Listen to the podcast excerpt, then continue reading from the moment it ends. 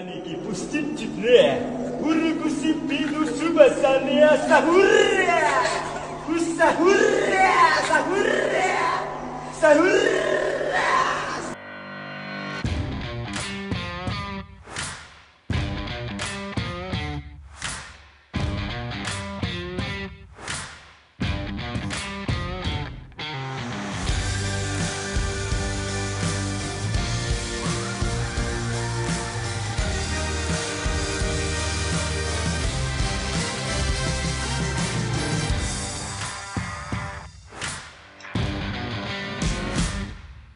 Shift shift. Bangun shift itu dibangun nih suruh sahur. Aduh. Halo sobat progresif. Halo sobat progresif, kembali lagi di minggu ini bersama gue Shiva. Dan gue Evan. Gimana nih sobat progresif? Udah hampir lebaran aja. Iya, gimana sahurnya? Siapa yang bangunin sahur pertama? Banguninnya kayak gitu nggak? Iya, ih. Di masjid komplek kalian gitu Iya. atau di mana? Aduh, tapi memang ya eh, yang namanya kalau waktu gue di Indonesia tuh kalau yang namanya lagi bulan Ramadan, gue juga belajar bertoleransi ketika orang-orang pada sahur. Lo ikut bangun gak sih tapi? Kebangun. Serius? Heeh, makin lama tuh eh kayaknya banyak makin banyak masjid di sekitar rumah gue dan makin Hmm. ba- toanya tuh mengarah ke segala Iya, penjuru iya. mata angin gitu. Gue tuh nggak tahu ya di komplek gue kebetulan, dah di komplek gue kebetulan nggak ada sih untungnya ini. Jadi yang bangunin gue cukup nyokap. Iya iya iya, lebih damai, lebih Iya, adem gitu ya. Suara nyokap kan enak gitu yang kayak Sejuk. bangun kak, Iya. nanti udah keburu subuh. Iya. Aduh, ngomong-ngomongin tentang keberagaman eh, beragama dan sejuk nih. Kita udah kedatangan seorang narasumber dari Sejuk juga. Betul Yang sejuk-sejuk, banget, yang kan? sejuk-sejuk lah ya. Dari eh, Serikat Jurnalis untuk Keberagaman alias Sejuk eh, ada Mau Lydia. Halo Lydia atau manggilnya apa nih? Eh, Lydia aja. Lydia. Hai Lydia. Hai. Halo, selamat pagi, siang, sore. Eh, gue jadi opening. Ikutan opening gue. Yo iya. Halo, kenalin. Iya, ini gue ngajak Lydia di sini. Waktu itu juga sempat eh, isi sama Rio ya di segmen Cenah membahas tentang Bhinneka Tunggal Ika Indonesia. Nah, kita pengen lebih spesifik nih ngomongin tentang beragama gitu kan, yang agama-agama di Indonesia gitu. Boleh nggak sebelumnya diperkenalkan dulu lo eh, latar belakangnya gimana? Terus gue dengar-dengar lu punya podcast juga ya? Ya, boleh dong. Halo pendengar semuanya, gue Lydia dari Serikat Jurnalis untuk Keberagaman. Eh, gue juga punya podcast namanya Rujuk Podcast yang tayang setiap hari Sabtu jam 12. Eh, apalagi yang harus gue kenalin? Oh ya, background gue adalah seorang mahasiswa filsafat yang kalau lulus sebenarnya inginnya SFIL ya, inginnya, tapi karena gue mahasiswa UIN atau IAIN, eh, gelarnya jadi SAG, Sarjana Uh. Agak Gaib. Agak gaib. Bisa bisa nembus tembok ya. Bisa ngepet nggak? Ngepet. ya Allah. Bisa menggandakan uang. Yoi. Eh, rujuk ini podcastnya tentang apa, eh, Lydia? Eh, banyak banget kita ngomongin soal gender, seksualitas, kemudian agama, Hmm. dan isu-isu terkini seputar keberagaman. Mantap. Jadi boleh ya sobat progresif melipir juga nih ke podcastnya Lydia yang namanya Rujuk. Kita langsung aja ya, kita ke bahasan kita hari ini. Jadi kita mau bahas tentang keberagaman keberagaman beragama di Indonesia gitu. Jadi eh apa ya? Kita pengen back to the basic gitu.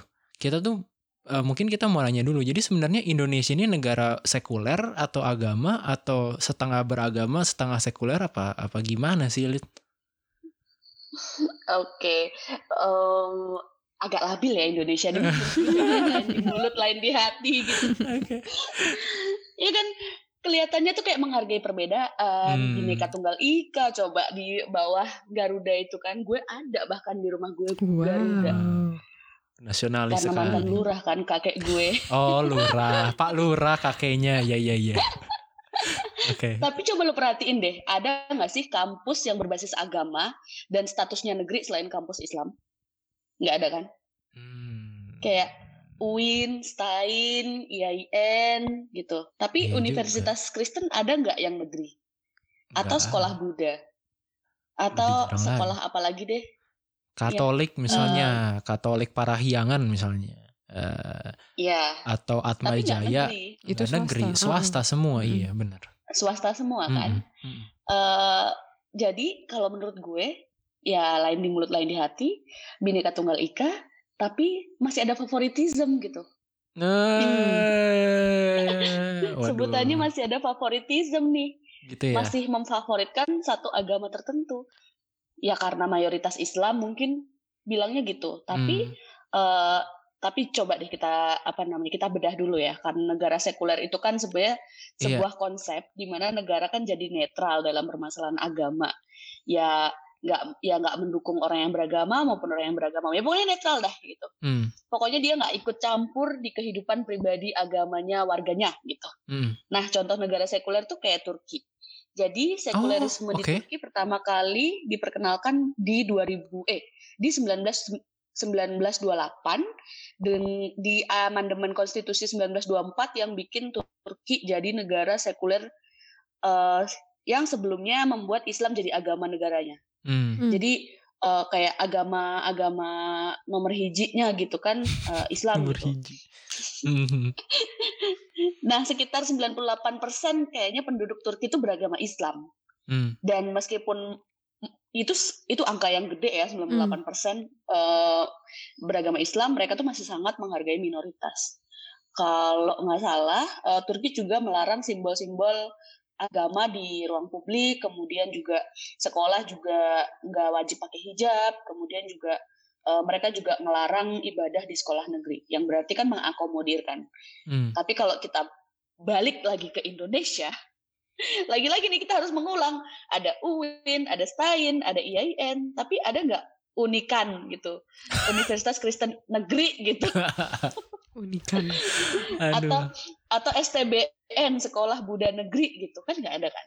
Hmm. Yang ada tuh cuma yang yang netral tuh ya SD, SDN gitu. Tapi sekarang aja ada MI Negeri, ada Madrasah Aliyah Negeri gitu. Iya. yang Kristen-Kristen atau agama lain nggak ada.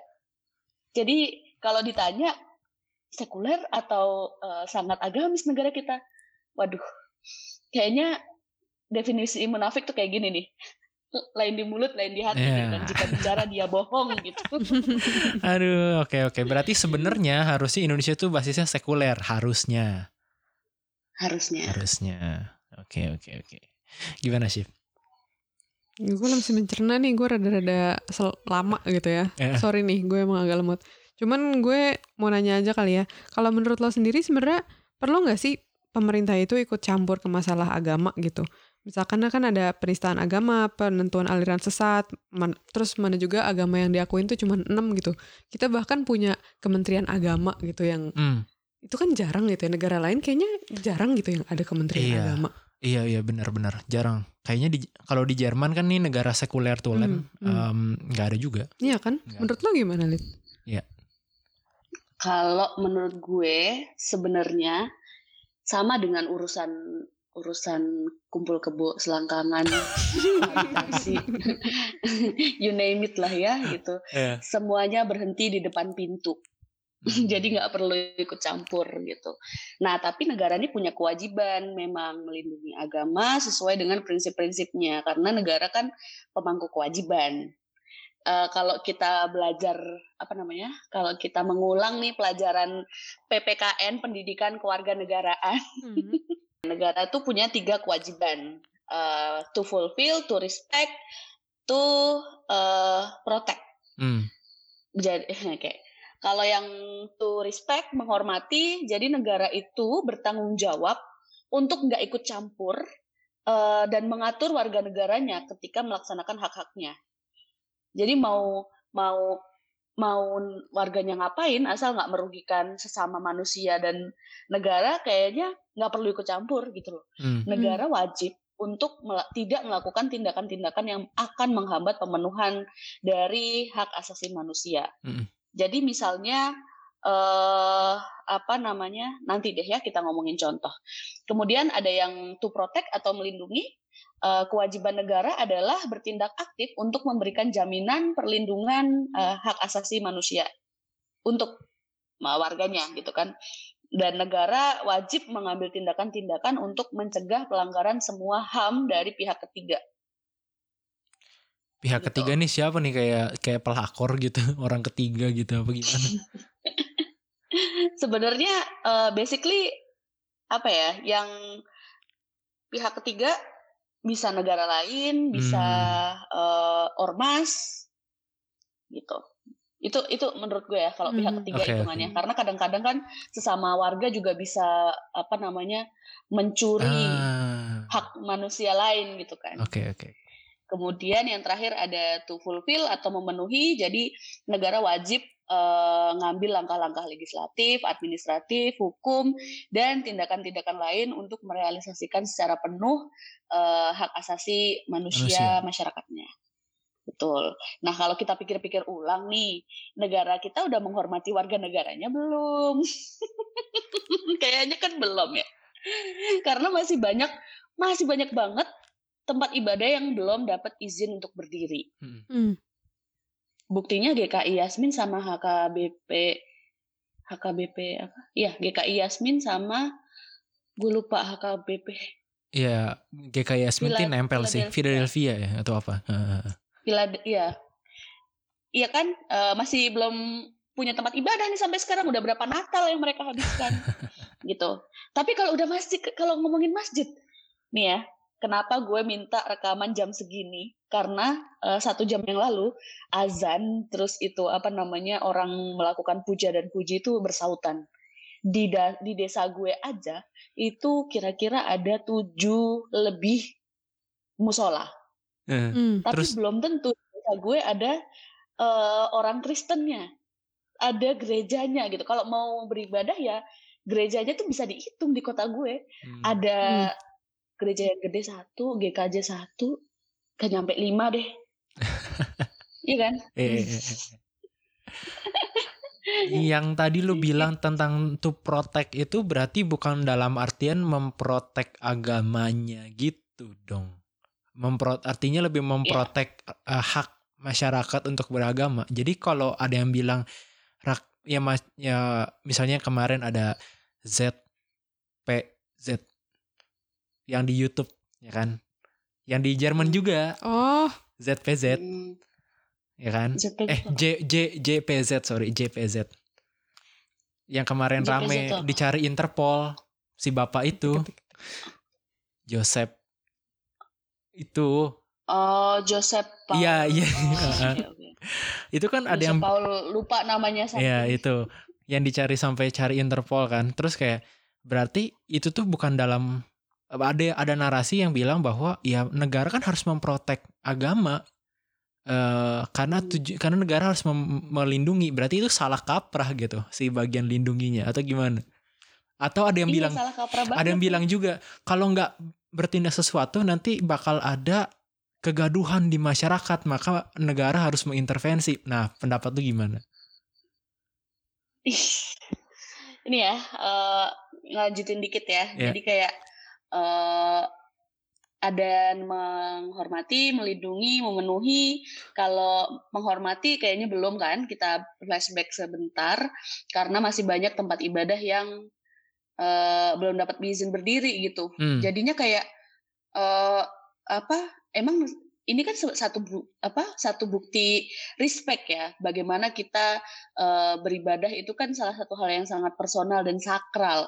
Kalau Hmm. begitu aja negara nggak mengakomodir, berarti kayaknya negara nggak bisa apa namanya menghormati nih Hmm. pilihan-pilihan warganya gitu. Kemudian kalau uh, ngomongin soal memenuhi kewajiban dan memberikan perlindungan, ya kayaknya belum sepenuhnya.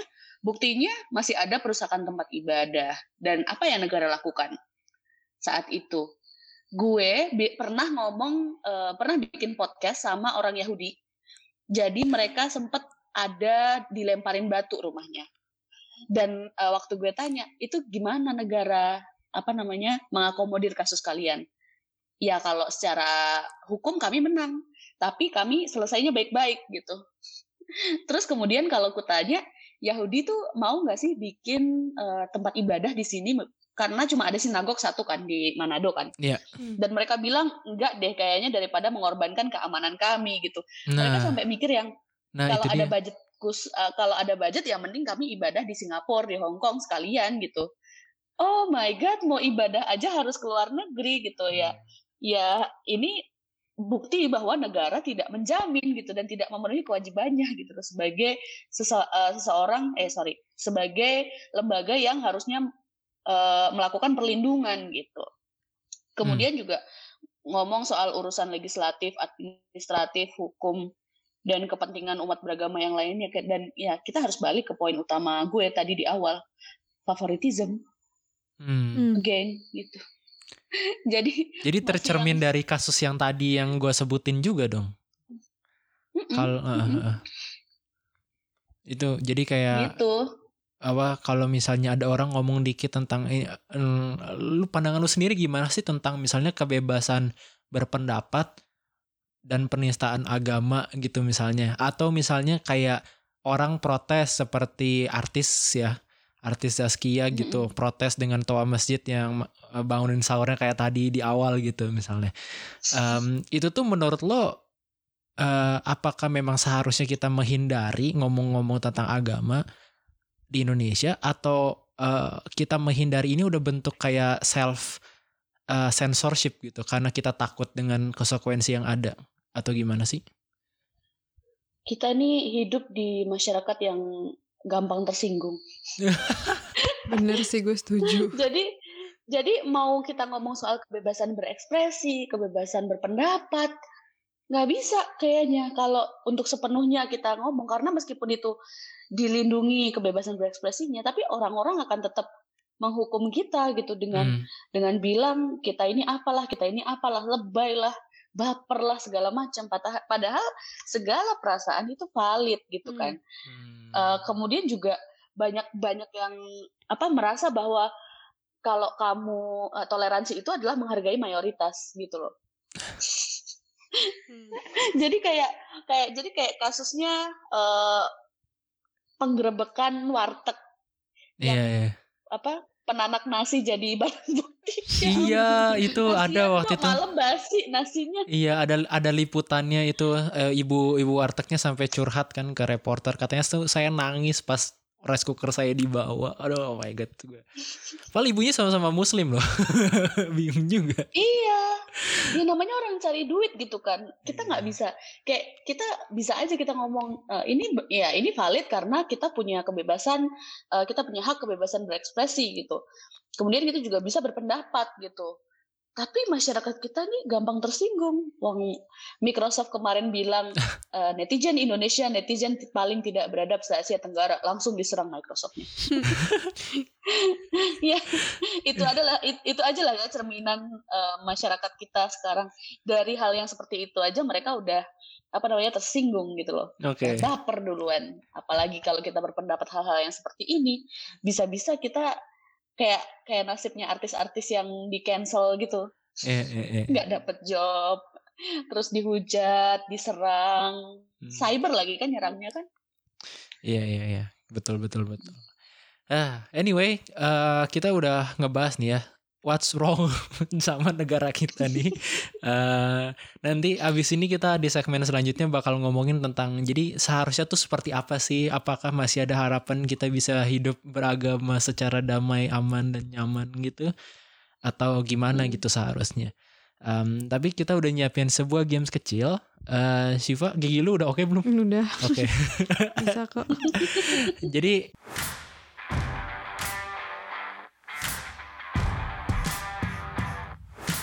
Jadi kita tuh punya game. Terus uh, intinya kita bakal kasih billboard di sebuah lokasi, di tiga lokasi. Kita yang bayarin sponsored by gitu ya, podcast hmm. progresif. Uh, dan lu bebas lu mau naruh apa pun, mau tulisan, mau film, mau video, mau apa pun gitu. Uh, nah lu bakal naruh apa di situ? Atau message apa yang lu pengen taruh di situ? Uh, silakan Chief, lokasinya apa aja? Baiklah, uh, jadi Lydia, lokasi yang pertama adalah di depan alma mater lo. Di, di IAIN. IAIN. Lo mau naruh apa di depan situ? Kalau di depan situ gue mau taruh um, jadi di kampus gue ada kasus kekerasan seksual Aduh. yang korbannya di skors selama dua semester. Wah. Dan pelakunya karena udah lulus dia tidak boleh ngambil ijazah selama satu tahun, which is berarti sama hu- hukumannya dengan korban. Yang di depan alma mater gue, gue akan bilang cabut skorsing korban. Waduh. Weh, sangat powerful. Iya ya. Gue Entah dukung. Lo butuh berapa coba? berapa Kita ngomong sama Evan. berapa billboard? berapa billboard? Mau pintu depan, pintu belakang, pintu kiri, pintu kanan kita pasangin semua. Sampai di dalam wilayah kampusnya Ada- juga. Ada sat- satu videotron di kampus gue. Nah. Kemudian Nah, tuh bisa kalau tuh. billboard kayaknya karena kampus gue cukup luas, eh gue butuh butuh 10 billboard. Siap. Siap-siap bisa bisa diatur bisa diatur. Siap, siap. Baiklah. Oke, kalau gitu lokasi yang kedua nih. Lokasi yang kedua di Jakarta di Bundaran HI. Eh, Kan ini banget tuh apa Sentral. namanya? Ha-ha, sentral banget, banyak orang lalu lalang gitu. Lo kira-kira mau taruh apa di situ? Kalau di situ em, apa ya? Kayaknya gue harus throwback ke eh, dem apa Aduh. aksi reformasi di korupsi. Oh, kirain gue mau kirain gue aksi yang lain. Aduh, gue udah deg deg-degan juga tadi. reformasi di korupsi. Iya, iya. Agak deg-degan ya. Heeh. Enggak kalau reformasi di korupsi gue masih ini, cuman aksi yang lain gue kayak eh gitu. Oke, kenapa tuh reformasi di korupsi? Eh, karena ini adalah pengingat untuk kita bahwa banyak perjuangan yang masih belum selesai, kemudian banyak hak-hak kita yang masih belum dipenuhi oleh negara. Eh, jadi ini untuk reminder sebenarnya reformasi masih dikorupsi gitu atau mosi tidak percaya deh Oh. sekalian. Gitu. Masih tidak percaya gitu ya, bukan mosi tidak percaya, masih tidak Masih percaya. tidak percaya. Betul, biar aman kita. Ya, ya, ya, ya. Ah, Oke oke. Wah, ya ini lastnya gue lupa gue naruh ini tapi ini keren banget. Jujur gue gak tahu ini hmm, di mana. Enggak, di ini eh Lydia di Petamburan. Ups. Eh gue nggak gue gue nggak gue nggak akan nyebut ya itu ada apa di situ. Gue naruh bilangnya di daerah sebuah Jakarta, di sebuah daerah di Jakarta di Petamburan. Lu bakal naruh apa? Jangan bikin kerumunan, Bos. Ah. Kirain mau bubarkan. Jangan bikin kerumunan, jangan bikin kerumunan, jangan bikin kondangan gitu. Ulang tiga kali deh biar mantep.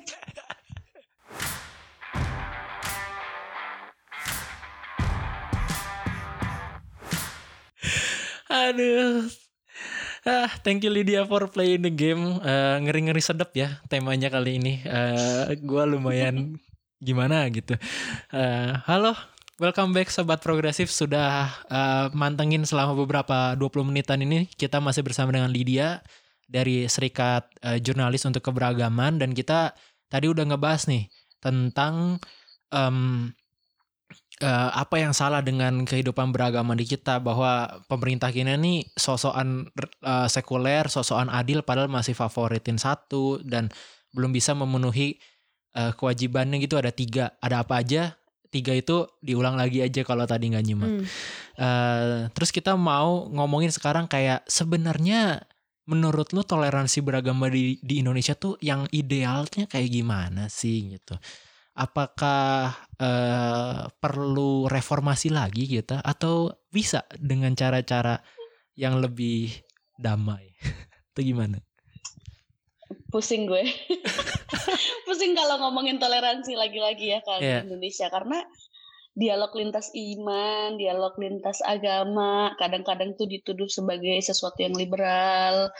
Kemudian eh, makan makanan dari agama lain, padahal halal nih ya, makanannya ayam, sapi gitu.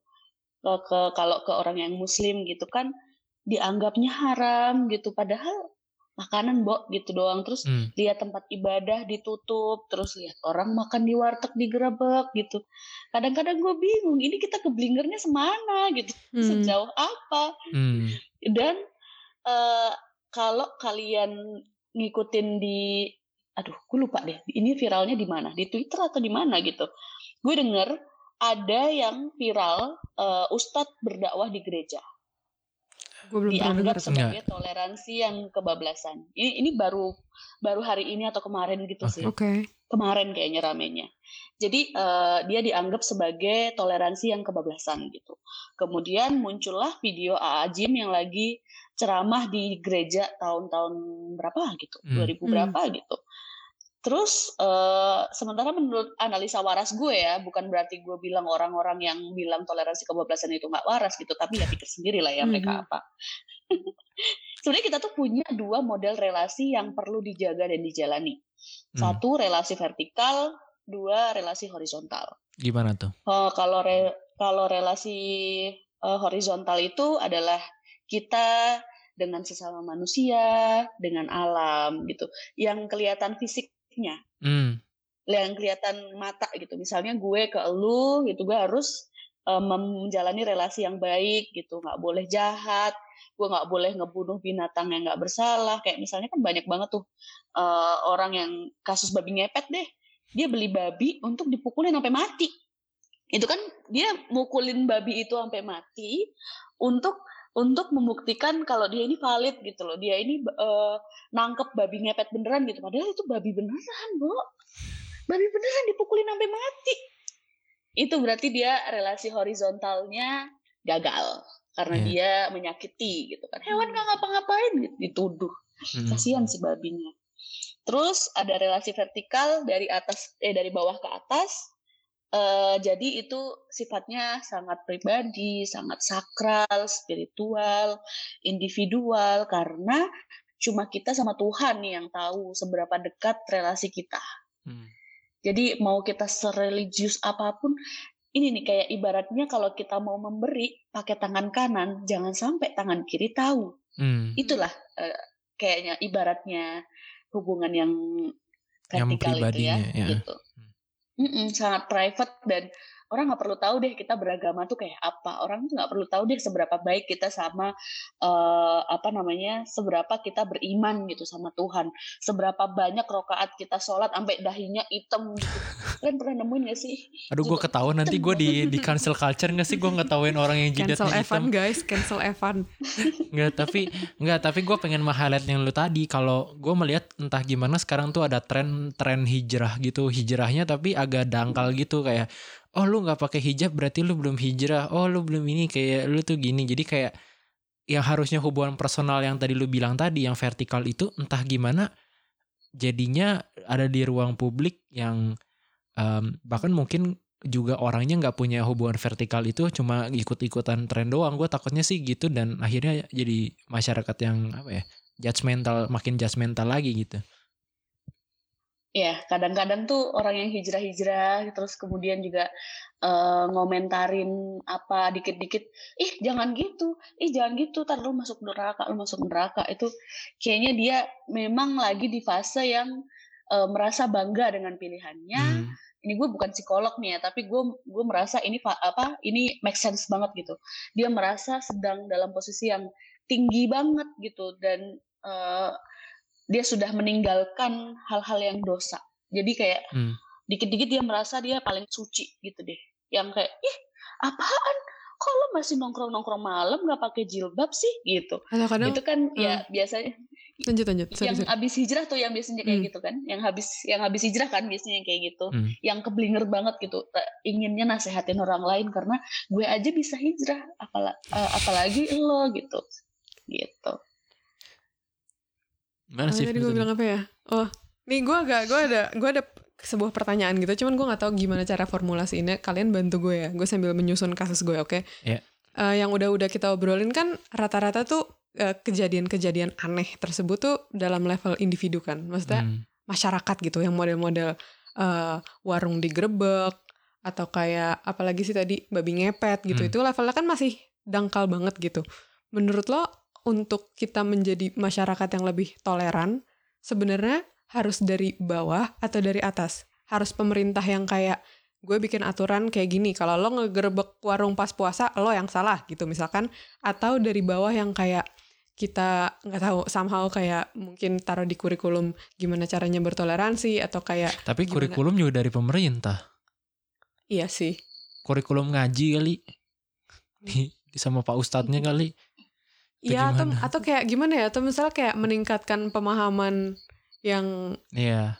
Awareness gitu, kan, ah, kayak awareness. gimana ya? Iya. Maksudnya eh gue yakin sebenarnya setiap agama tuh mengajarkan kebaikan gitu. Hmm. Kalau pendapat gue ya. Hmm. Cuman kenapa bisa jadi anarki kayak gini tuh bukan salah agamanya, cuman salah pemahaman orang-orang dalam Iya. beragama gitu.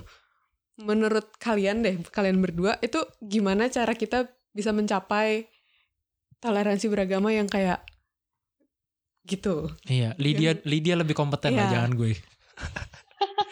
Tapi ngerti gak sih maksud gue? Ngerti, ngerti, jelas banget itu. ngerti ngerti Gimana Lin? ngerti ngerti jadi kayak apa ya eh kayaknya tuh kalau kita harus mikir dari atas atau dari bawah harus seimbang Hmm. jadi dari atas juga melakukan sesuatu Hmm. dari bawah juga tidak tidak apa namanya mendinai gitu Hmm. Misalnya kan kita kayak banyak banget kan kita da- datang ke satu forum yang baru kemudian kita nggak setuju dan kita langsung kayak defensif gitu. Itu kan eh, sebenarnya dari diri kita kan bukan bukan urusan negara gitu. Kalau Hmm. misalnya kita ngomongin dari masyarakat ya. Eh, eh. jadi eh, salah satunya adalah kita harus datang dengan kepala dingin dan kosong gitu. Jadi kita nggak ngejudge kita nggak apa. Jadi ketika kita ngelihat oh ternyata orang Kristen itu proses apa namanya yang dia masuk ke bak gede itu dibaptis. Iya, iya dibaptis. ya dibaptis itu terus kan kita kaget itu bukannya airnya kotor yang kayak gitu kan Eh, Hmm. nanti bukannya airnya gitu suci dari mana gitu.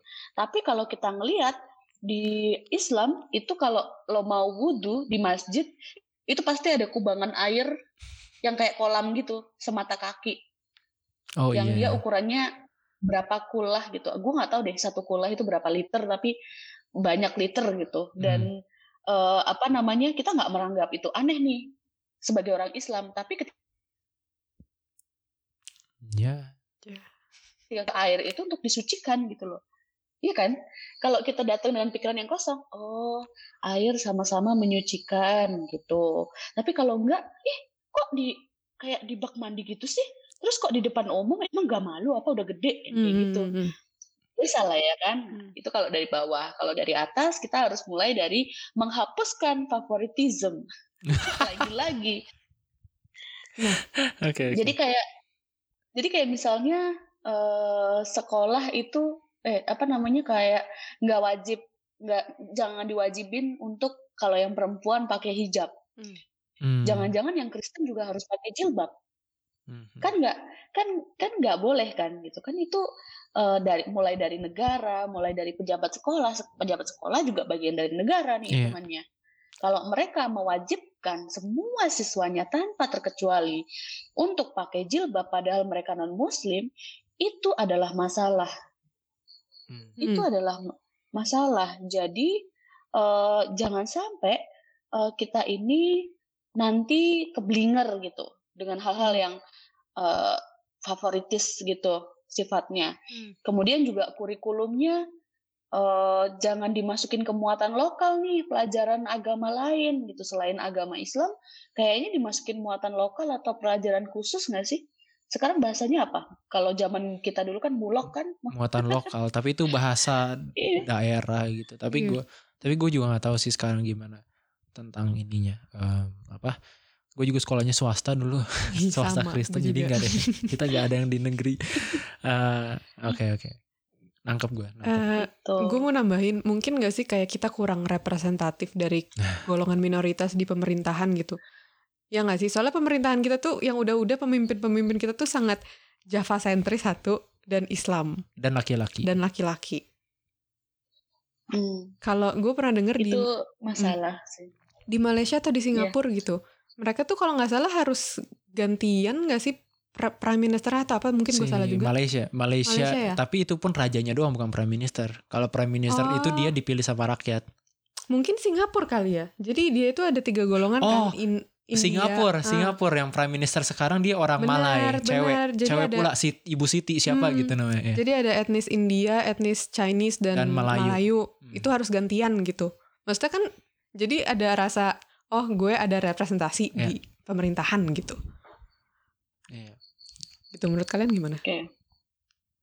Iya berarti ini Lydia Eh, gitu ya apa menurut lu gimana tentang representasi?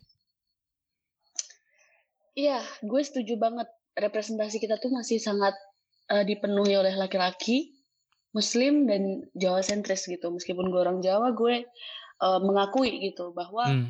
semuanya tuh kayak ya yang paling deket Jawa, yang paling pendidikan Jawa, yang apa Jawa.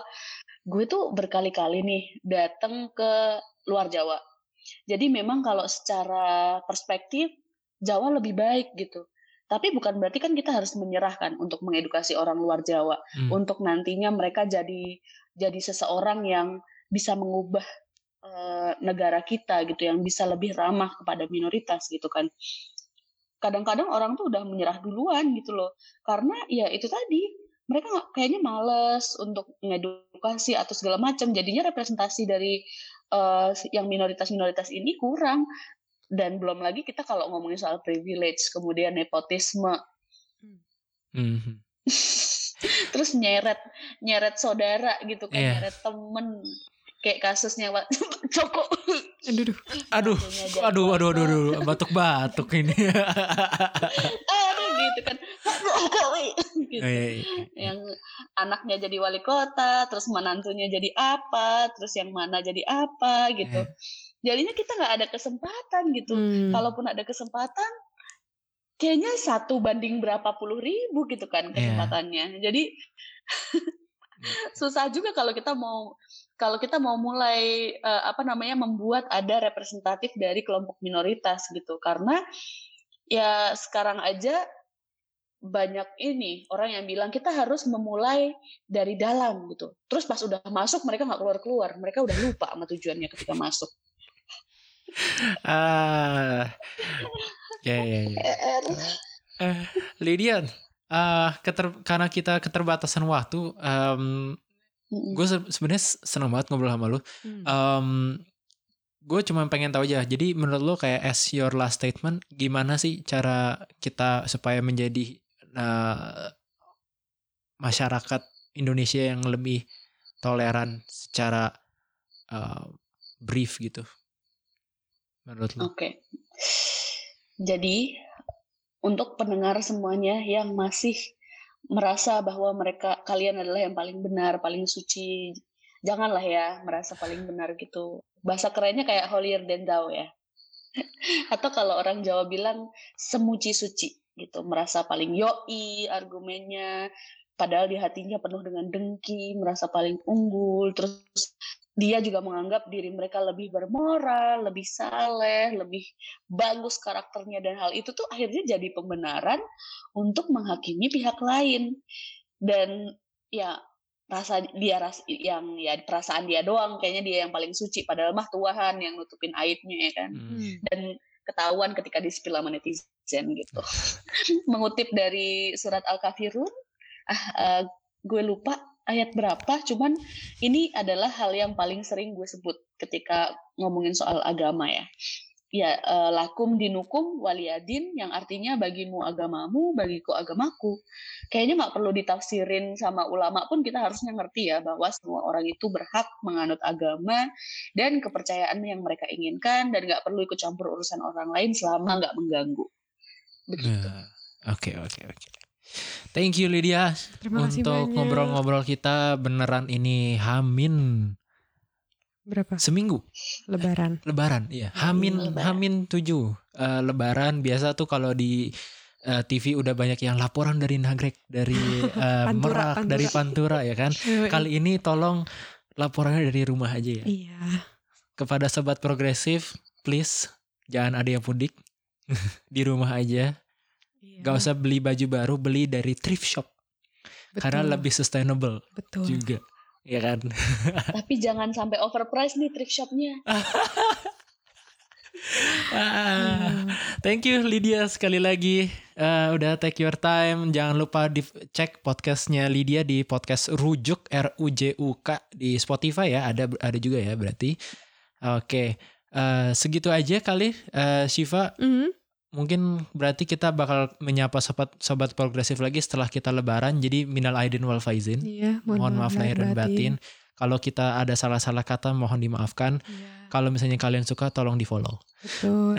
Jangan lupa subscribe di Spotify itu penting buat algoritma di eh, spot di dunia podcast Spotify. Betul. Jangan lupa follow di Instagram at podcast underscore progresif. Segitu aja dulu. eh, gua Evan pamit undur diri. Gue juga ikut pamit undur diri. Sampai ketemu minggu depan dan selamat berlebaran semuanya. Dah.